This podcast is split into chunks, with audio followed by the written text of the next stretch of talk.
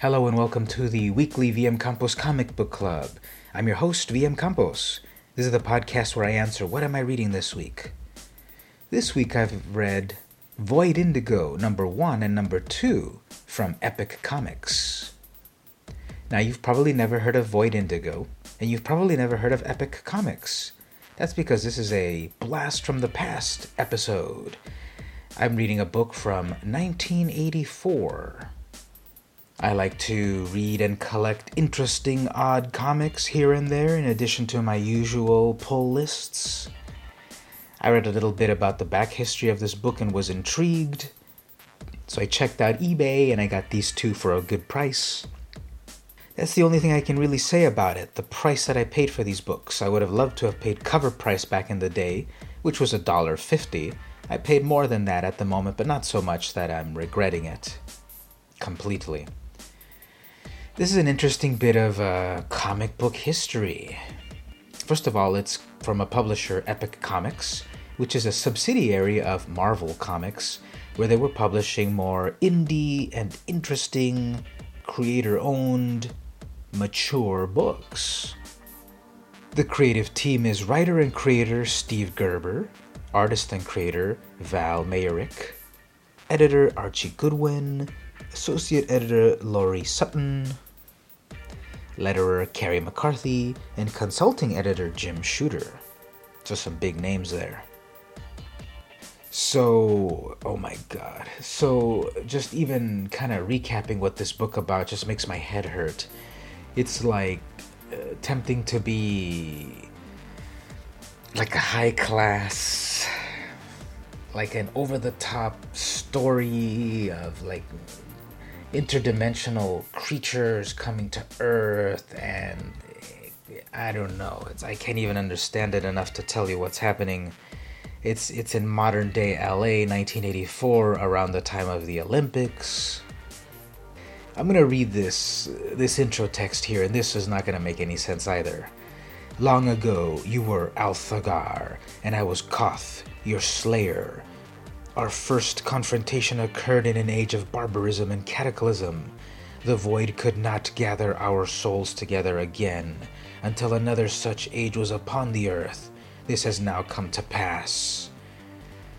Humans have again turned cruel, petty, forsaken all ideas except power and survival. Worse, they lie to themselves, look only to the light, cannot bear to face the darkness in their nature. Hemeth, Aod, Zafar, they too live again in other bodies, by other names, and they are part of this lie. I've guided you to this revelation, but I can take you no further. You must hunt down the others, and Ren, and learn what the Void wishes from you. It is time for your vengeance. Those highfalutin words were spoken by Olympic medalist David Trepper moments before his death, addressing construction worker Michael Jagger, born Jaher, of the planet Gebura, Los Angeles, 1984. God. Even reading that pisses me off again, and I read both of these issues. So, okay, what can I say? Uh, okay, let's say some nice things. The interesting thing about the book is the art. It is very realistic. It seems to be watercolors or perhaps like Copic markers. Very well detailed, realistic, great colors and and such. But when you have the main character character Void Indigo, which is like this hulking red skinned character with a half bald head and like a huge mullet, contrasting with the realistic people of the 1980s, uh, it just really takes you out of it. And even though there's the sense of realism through a lot of the story, there are these fantastical elements that just take you out of it, like a leaf covered, naked soothsayer that helps one of the main characters understand her purpose.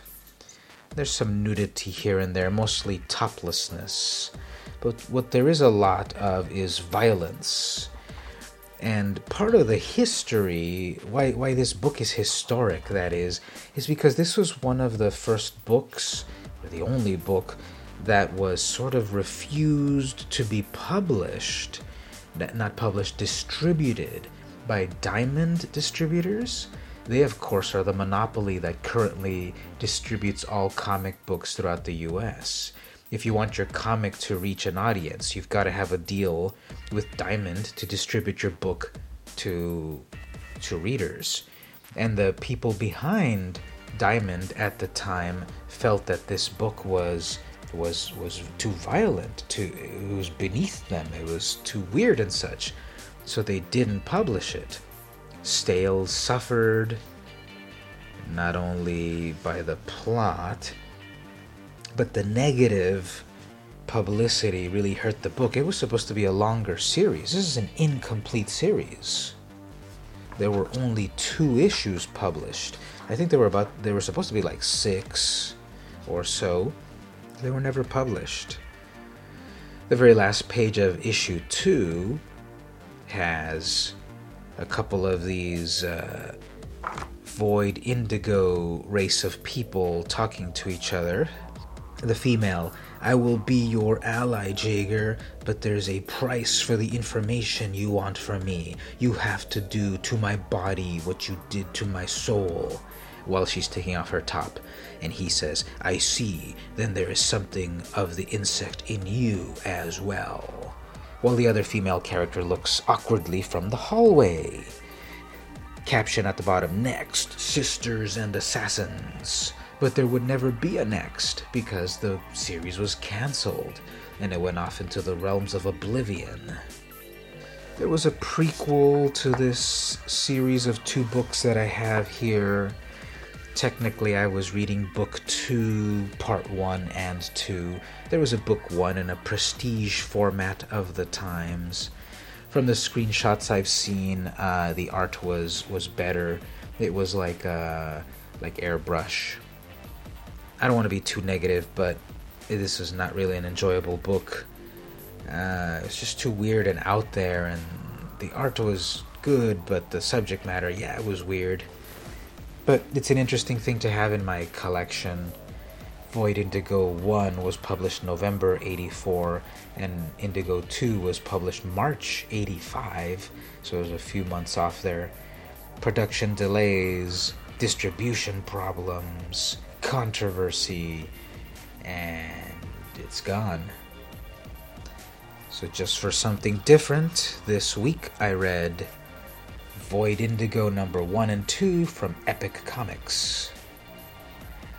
This has been the weekly VM Campos Comic Book Club. See you next week.